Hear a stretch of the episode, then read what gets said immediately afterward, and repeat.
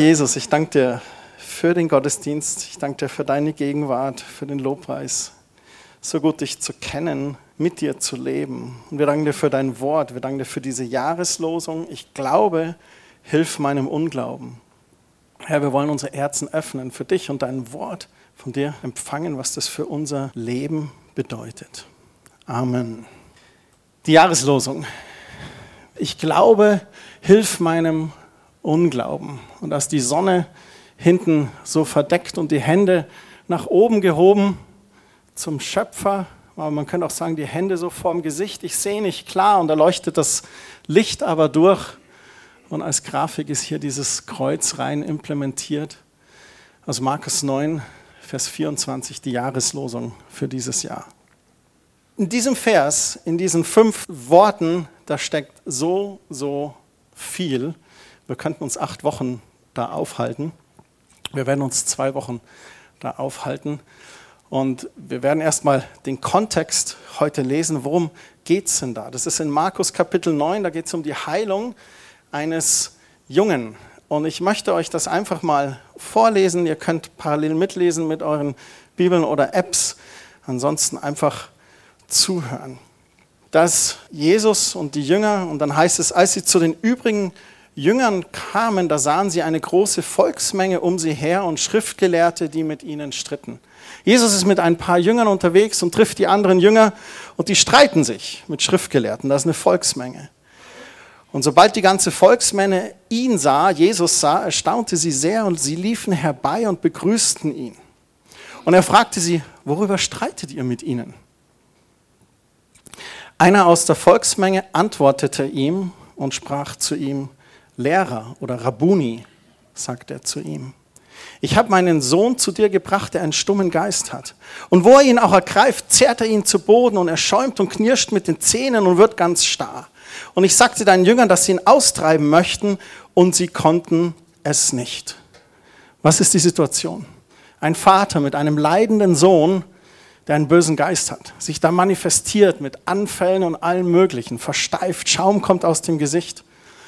Und dieser Vater geht mit den Jungen zu den Jüngern und sagt, hier schaut mal, treibt ihn bitte aus, macht ihn gesund, tut irgendetwas. Ihr seid doch Jünger Jesu, Jesus, der Heiland, der die Kranken heilt. Und die Jünger, die konnten es aber nicht. Es gelang ihnen nicht. Und dann heißt es, er antwortete ihnen und spricht, der ungläubiges Geschlecht. Ganz schön harte Ansage da an seine Jünger, die ihm nachfolgen ihr ungläubiges Geschlecht. Bis wann soll ich bei euch sein? Bis wann soll ich euch ertragen? Das ist ganz schön frustrierte Aussage von Jesus. Und dann sagt er, bringt ihn zu mir. Und sie nehmen diesen Jungen und bringen ihn zu ihm. Und dann heißt es, als der Geist ihn, Jesus, sah, da zerrte ihn sogleich und er fiel zur Erde, wälzte sich und schäumte. Der böse Geist trifft den Sohn Gottes und sofort fängt er an zu manifestieren bäumt sich auf und da geht geistlich echt was ab. Und er fragte seinen Vater dann, das ist Jesus jetzt, wie lange ist es her, dass ihm dies geschehen ist? Er aber sagte von Kindheit an und oft hat ihn bald ins Feuer, bald ins Wasser geworfen, um ihn umzubringen. Aber wenn du etwas kannst, so habe Erbarmen mit uns und hilf uns. Und der Vater schildert sein Dilemma. Der Geist hat schon versucht, ihn umzubringen. Ins Feuer geworfen, ins Wasser geworfen. Eine echt krasse Situation. Und dann sagt er zu ihm, wenn du etwas kannst, so habe Erbarmen mit uns und hilf uns. Und dann heißt es in Markus 9, Vers 23 und 24 folgendermaßen. Jesus aber sprach zu ihm, wenn du das kannst, wie wenn du das kannst? Dem Glaubenden ist alles möglich. Dem Glaubenden ist alles möglich. Und sogleich schrie der Vater des Kindes und sagte, ich glaube, hilf meinem Unglauben. Was für eine Aussage. Ich glaube, aber hilf meinem Unglauben. In der Geschichte geht es weiter. Als Jesus sah, dass eine Volksmenge zusammenläuft, da bedrohte er den unreinen Geist und sprach zu ihm, du stummer und tauber Geist, ich gebiete dir, fahre von ihm aus und fahre nicht mehr in ihn hinein. Jesus macht ganze Sache. Er treibt ihn nicht nur aus, sondern er gebietet dem Geist auch und fahr nicht mehr in ihn hinein. Und er schrie und zerrte ihn heftig und fuhr aus. Und der Junge wurde wie tot, sodass die meisten sagen, er ist gestorben. Und Jesus ging zu den Jungen, nahm ihn bei der Hand, richtete ihn auf und stand auf. Ganz praktische Hilfeleistung in dieser Freisetzung. Ein schönes Bild, wie Glaube und natürliche Tat Hand in Hand gehen. Kennt ihr solche Situationen? Ein krankes Kind, eine schlechte Diagnose vom Arzt, die sogenannte Hiobsbotschaft kommt an. Oder die Firma steht mit dem Rücken an der Wand, keine Rücklagen, keine Aufträge, keine Investoren, aber ganz viele offene Rechnungen und Gehälter sind zu zahlen. Oder deine Ehe ist keine Beziehung mehr. Es ist wie ein Kampffeld geworden und du siehst eigentlich keinen Ausweg mehr. Oder, oder, oder. Diese Berge, die sich unserem Leben in den Weg stellen. Genau so hat sich der Vater gefühlt. Ich glaube, wir lesen manchmal diese Geschichten aus der Bibel mit sehr viel Distanz, besonders die Geschichten, die wir sehr gut kennen oder oft das schon gehört haben. Fast wie so ein Märchen oder eine Fantasiegeschichte. Es war einmal ein Vater mit einem besessenen Kind. Und Jesus kam des Weges. Aber das ist hier absolute Realität. Ein echter Vater mit einem echten Kind. Ein besessenes Kind, echter Schmerz, echtes Leid. Und der Vater, der hatte sicher schon vieles versucht. Er war bei den Jüngern von Jesus, die konnten ihm nicht helfen. Sicherlich war er bei Ärzten oder hat woanders Rat gesucht, aber keine Hilfe gefunden. Und dann kommt diese heftige Diskussion mit den Schriftgelehrten. Und da kommt Jesus und fragt nach, worüber streitet ihr? Und der Vater des kranken Jungen, der wendet sich eben an Jesus. Und seine Ansprache an ihn ist Lehrer oder Rabuni. Es gab damals für einen Rabbi drei Stufen der Ansprache, der Ehrerbietung. Die erste war Rab, die zweite war Rabbi und die dritte war Rabuni. Und Rabuni war so die höchste Ansprache. Your Royal Highness. Wie bei der Queen. Und er berichtet von seinem Dilemma. Und wie reagiert Jesus? Die erste Reaktion, oh ihr ungläubiges Geschlecht. Verärgert, enttäuscht, frustriert. Ungläubiges Geschlecht. Wo ist euer Glaube? Wo ist euer Glaube? Ich frage euch heute Morgen, wo ist euer Glaube? Dann sagt Jesus, bringt ihn zu mir. Als der Geist Jesu sah, da manifestiert er gleich und diese Autorität Jesu ist offensichtlich. Und Jesus stellt dem Vater dann Fragen und der antwortet und sagt dann, wenn du kannst. Und Jesu Antwort, wie wenn du kannst? Dem Glaubenden ist alles möglich. Diese starke Aussage, dem Glaubenden ist alles möglich. Es gibt nichts, das nicht möglich ist für den, der glaubt. Ich möchte euch kurz drei andere Übersetzungen zeigen, um das ein bisschen auszumalen. In der Schlachterübersetzung in diesem Vers 24, da heißt es, ich glaube Herr, hilf mir loszukommen von meinem Unglauben. Jetzt wird es vielleicht ein bisschen klarer hier. Vorher dachtest du vielleicht, das ist jetzt hier so ambivalent, das ist fast schizophren, ich glaube, aber hilf meinem Unglauben. Ja, was hat er jetzt, der Vater? Hat er Glauben oder nicht?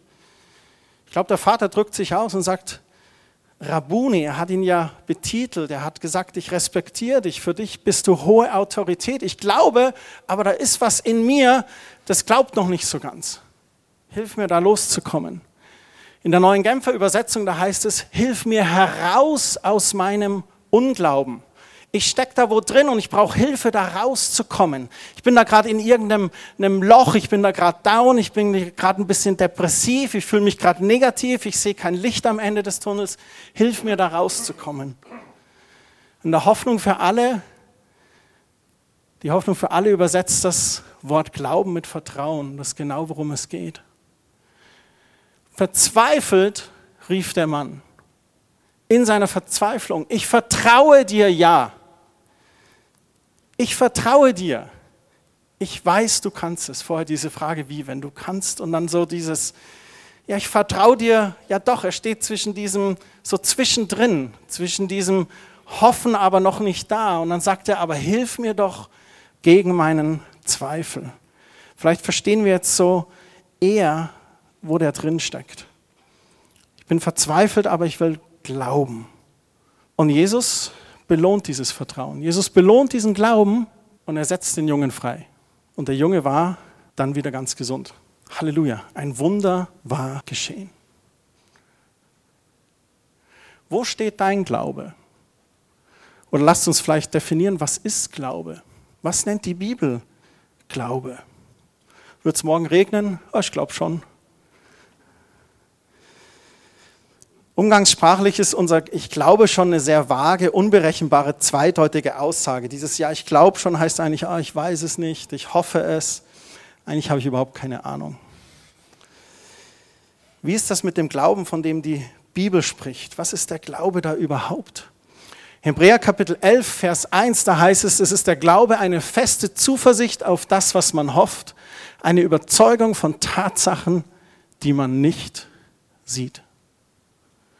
Durch diesen haben die Alten ein gutes Zeugnis erhalten. Mit die Alten, das ist nicht beleidigend gemeint, das ist mit die vorhergehende Generation, heißt es in einer anderen Übersetzung. Die haben ein gutes Zeugnis erhalten. Und durch Glauben verstehen wir, dass die Welten durch Gottes Wort bereitet worden sind, sodass die Dinge, die man sieht, nicht aus Sichtbaren entstanden sind. Das sind so zwei Beispiele. Vers 2, die vorhergegangene Generation, die hat durch ihren Glauben ein gutes Zeugnis gehabt, positive Dinge erlebt, Wunder erlebt, Gott erlebt. Und durch Glauben verstehen wir auch, dass die Welten durch Gottes Wort bereitet worden sind. Hier geht es ganz zurück in die Schöpfungsgeschichte. Gott sprach und es wurde. Dieses Wunder der Schöpfung, sodass die Dinge, die man sieht, nicht aus Sichtbaren entstanden sind. Dieser Vers 1 wenn ich jemand fragen würde, was ist Glaube, dann würde ich genau das antworten. Eine feste Zuversicht auf das, was man hofft. Das heißt, Hoffnung ist der Beginn von Glaube eigentlich. Das ist irgendetwas Positives, irgendetwas, an dem du dich festhältst. Und du hoffst, dass es zustande kommt. Aber es ist mehr als nur Hoffen, es ist eine feste Zuversicht ein Vertrauen. Und dann heißt es weiter eine Überzeugung von Tatsachen, die man nicht sieht. Ich sehe es noch nicht. Aber ich bin überzeugt davon, Gott, dass du es wirken kannst. Und Jesus sagte, dem Glaubenden ist alles möglich. Glaube ist eine feste Zuversicht auf etwas, was man hofft, eine Überzeugung von Tatsachen, die man nicht sieht. Und wie entsteht Glaube? Da ist Paulus ganz klar in Römer 10, Vers 17. Demnach kommt der Glaube aus der Verkündigung, die Verkündigung aber durch Gottes Wort. Glaube entsteht durch das Hören des Wortes Gottes. Ein ganz einfaches Beispiel. Irgendwann hast du mal die frohe Botschaft des Evangeliums gehört. Irgendwann hast du mal gehört, dass Jesus der Sohn Gottes ist. Dass er auf diese Erde kam, ohne Sünde war und stellvertretend für deine Sünde am Kreuz gestorben ist und dass dadurch ein Weg der Versöhnung zu deinem himmlischen Schöpfer und Vater geschaffen wurde. Und irgendwann kamst du zu der festen Überzeugung, dass dies die Wahrheit ist. Warst du mit dabei, als sie ihn gekreuzigt haben? Warst du mit dabei, als er auferstanden ist? Nein. Aber du bist überzeugt von der Tatsache, dass es geschehen ist, obwohl du es nicht siehst. Und du hast die feste Zuversicht darauf, zu hoffen, dass das die Wahrheit ist. Jesus ist am Kreuz für deine Sünde gestorben. Du warst nicht mit dabei, du hast es selbst nicht gesehen, aber du bist überzeugt davon, dass Jesu Blut dich reingewaschen hat. Und dieser Glaube hat dich gerechtfertigt vor Gott und du hast nun Frieden mit Gott.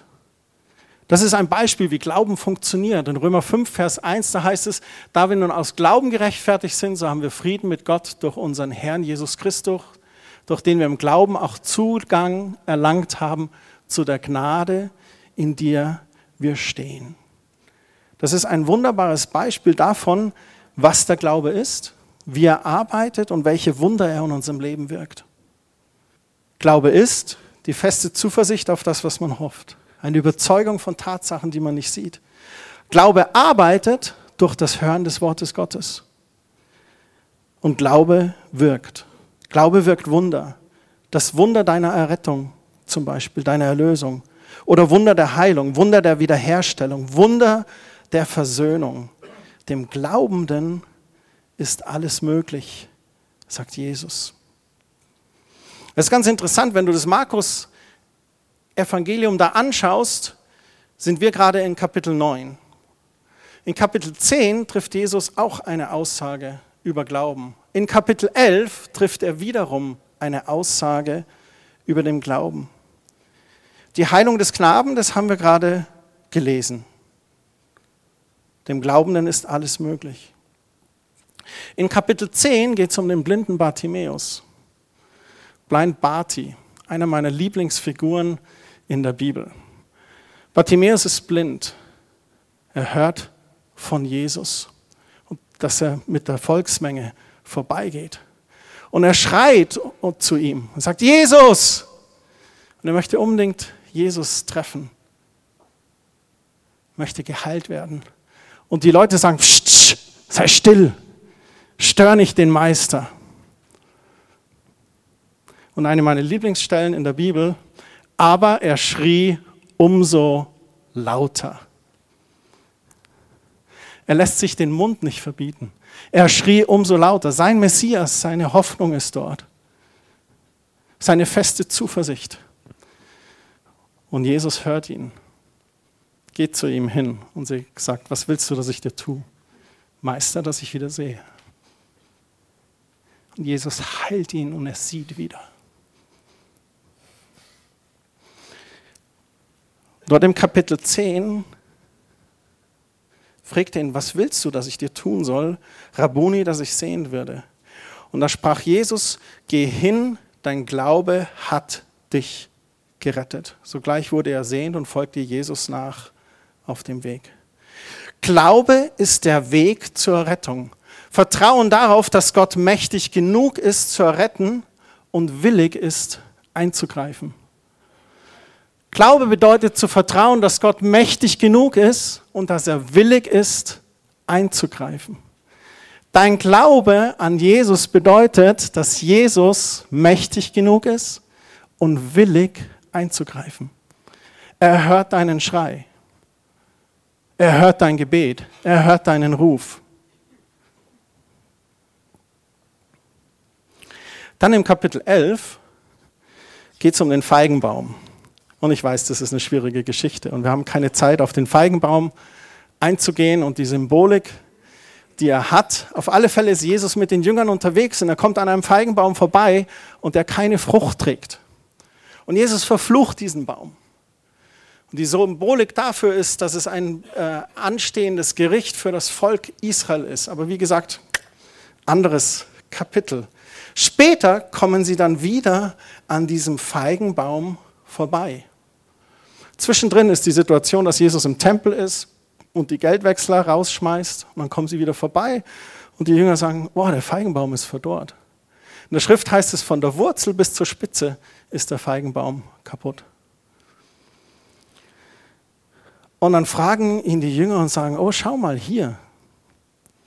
Und Jesus antwortete und spricht zu ihnen, habt Glauben an Gott. Und es ist in einer Befehlsform gesagt. Auf Griechisch heißt das Pistin Theo. Theo steht für Gott und das steht hier im Genitiv. Und das bedeutet, habt den Glauben Gottes beziehungsweise habt Glauben von Gott. Wir müssen unseren Glauben auf Gott ausrichten. Oftmals richten wir unseren Glauben auf ein angestrebtes Ziel aus. Und jetzt nichts gegen die Vorsätze, die genannt wurden, das ist richtig und gut. Aber Ziele aus eigener Kraft dann steckst du den Glauben in das Ziel.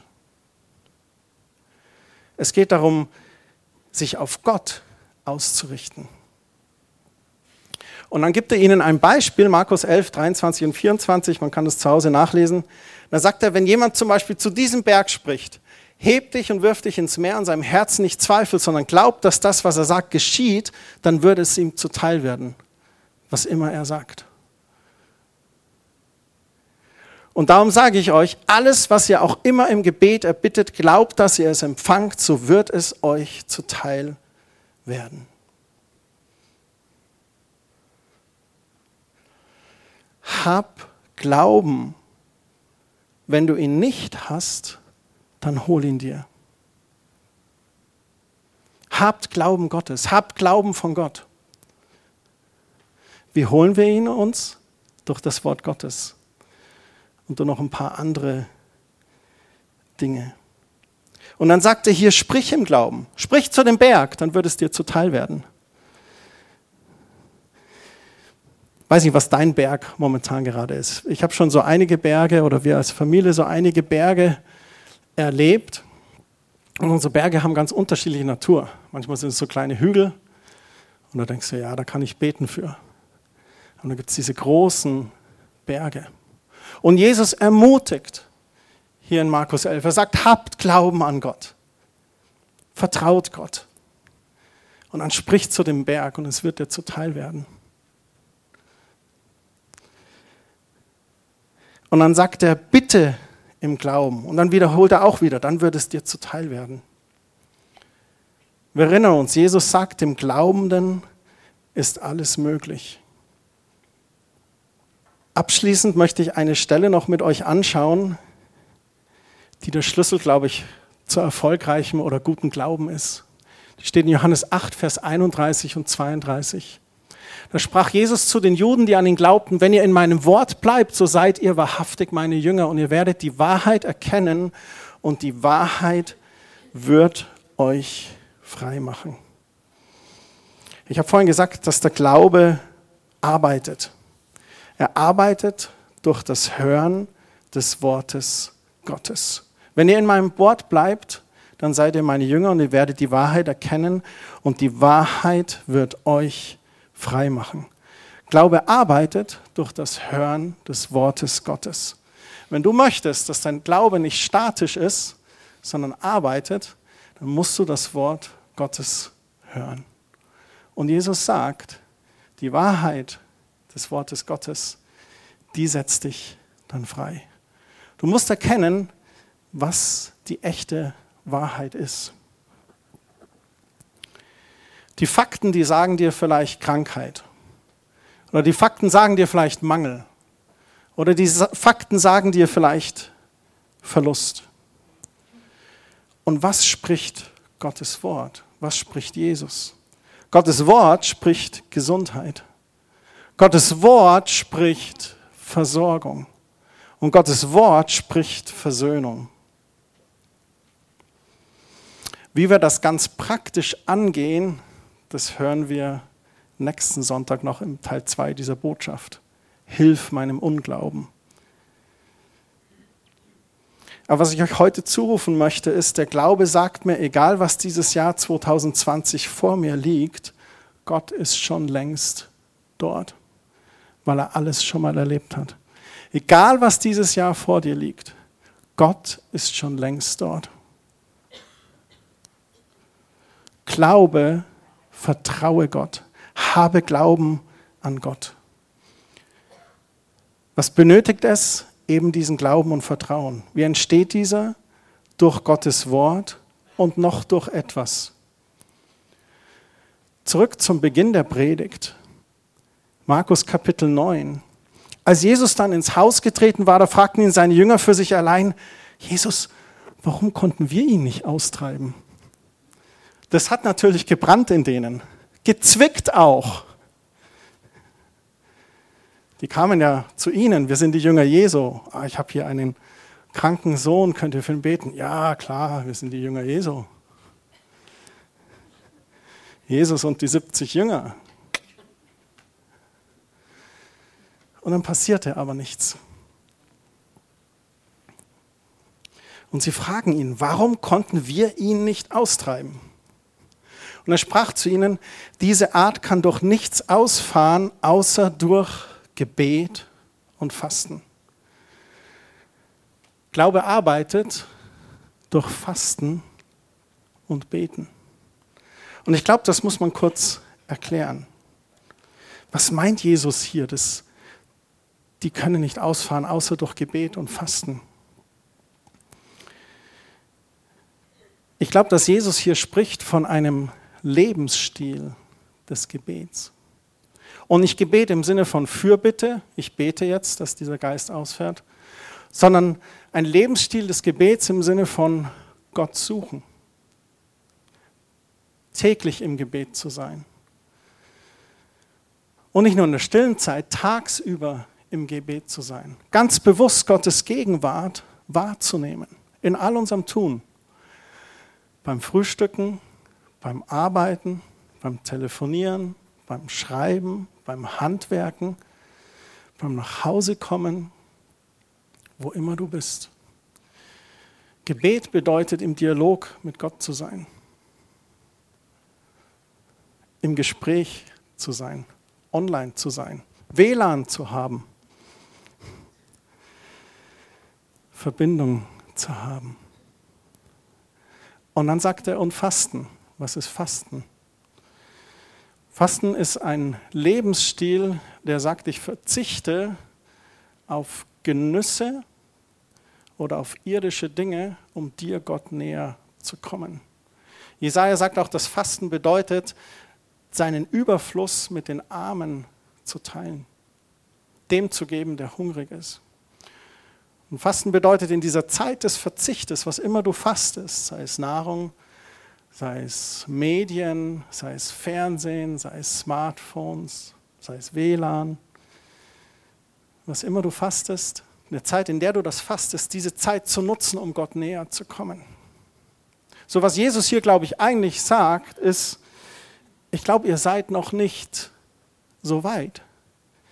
Ich glaube, ihr habt noch nicht genug Zeit verbracht, Gott zu suchen. Ich glaube, ihr habt noch nicht genügend gefastet, um wirklich Geistliches zu verstehen und von irdischen Dingen nicht abgelenkt zu sein. Das Fasten löst uns von irdischen, fleischlichen Dingen und sensibilisiert unsere geistlichen Antennen. Jesu Autorität setzte den Jungen frei. Woher kam diese Autorität? Jesus antwortet durch Fasten und Beten. Man könnte da jetzt eine Gleichung draus machen. Wenig Gebet und wenig Fasten, wenig Autorität und wenig Glauben. Viel Gebet und viel Fasten, viel Autorität und viel Glauben? Die Antwort musst du für dich selber finden. Was ich weiß, ist, Glaube reift und wächst durch Gottes Wort, durch Gebet und Fasten. Das ist das Wort Gottes und Jesus ganz klar. Meine rhetorische Frage abschließend an euch, was für ein Jahr 2020 möchtest du erleben? Sicherlich ein Jahr voller Gottes Gegenwart. Ein Jahr des Segens. Ein Jahr des Gelingens. Erfolg. Gesundheit. Versorgung. Liebe. Frieden. Versöhnung. Weisheit, offene Türen Gottes erkennen, Mut haben, diese zu durchstreiten, Berufung erkennen und ergreifen, Berufung festigen. Wie erreichen wir so ein 2020? Ich glaube, ihr kennt die Antwort jetzt. Durch Gottes Wort, durch Gebet und durch Fasten. Ich wünsche euch das dieses Jahr. Und ich wünsche euch, dass diese drei Schlüssel euch einen ganz starken, gefestigten und reifen Glauben schenken. Dass die Wahrheit von Gottes Wort ganz tief verankert ist in euren Herzen und in eurer Seele. Dass Gottes Wahrheit über die Lügen des Feindes dominiert und ihr euch dessen immer wieder bewusst seid. Dass ihr im Dialog mit Gott seid dieses Jahr. Dass Jesus, der Herr, auch Herr sein darf. Ihr zur Stille kommt, auch von ihm zu hören, wie Kerstin so schön gesagt hat letzte Woche. Wenn wir dann mit unserem Gebet fertig sind, still zu werden und an Gottes Gebet, Klammer auf, Dialog, Gespräch an uns zu hören. Und durch Fasten. Es gibt schon einige, die dieses Jahr gestartet haben, gleich mit Online-Fasten oder Medienfasten, um einfach mal von Dingen loszulassen, die uns ablenken von dem, was Gott vielleicht tun möchte. Und egal, was dieses Jahr vor dir liegt, und ich bin sicher, 2019 war für viele von euch herausfordernd, nicht einfach. Aber ich glaube, ihr habt Gott erlebt. Und egal, was dieses Jahr vor dir liegt, der Glaube sagt mir, Gott ist schon längst dort. Wir haben euch per E-Mail diesen Neujahrsgruß geschrieben und der kam echt von Herzen. Egal, was dieses Jahr bringt, der gute Hirte ist mit dir. Grüne Auen, frisches Wasser. Und wenn es durch ein Tal geht, sein Stecken und Stab trösten uns. Und die Güte des Herrn wird dir ein Leben lang folgen. Wir wollen als Antwort auf die Predigt das Lied nochmal singen, Fülle alles aus. Und wo ihr einfach ja, Gott antworten könnt. Wir haben ja die, die, die Frage auch zu Beginn gestellt an euch, wo ist euer Glaube, wo steht ihr da?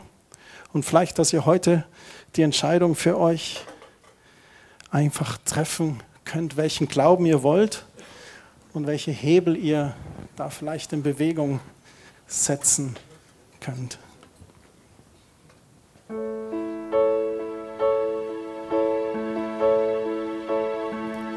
Füllst mein Leben, du lässt mich atmen, füllst meine Träume,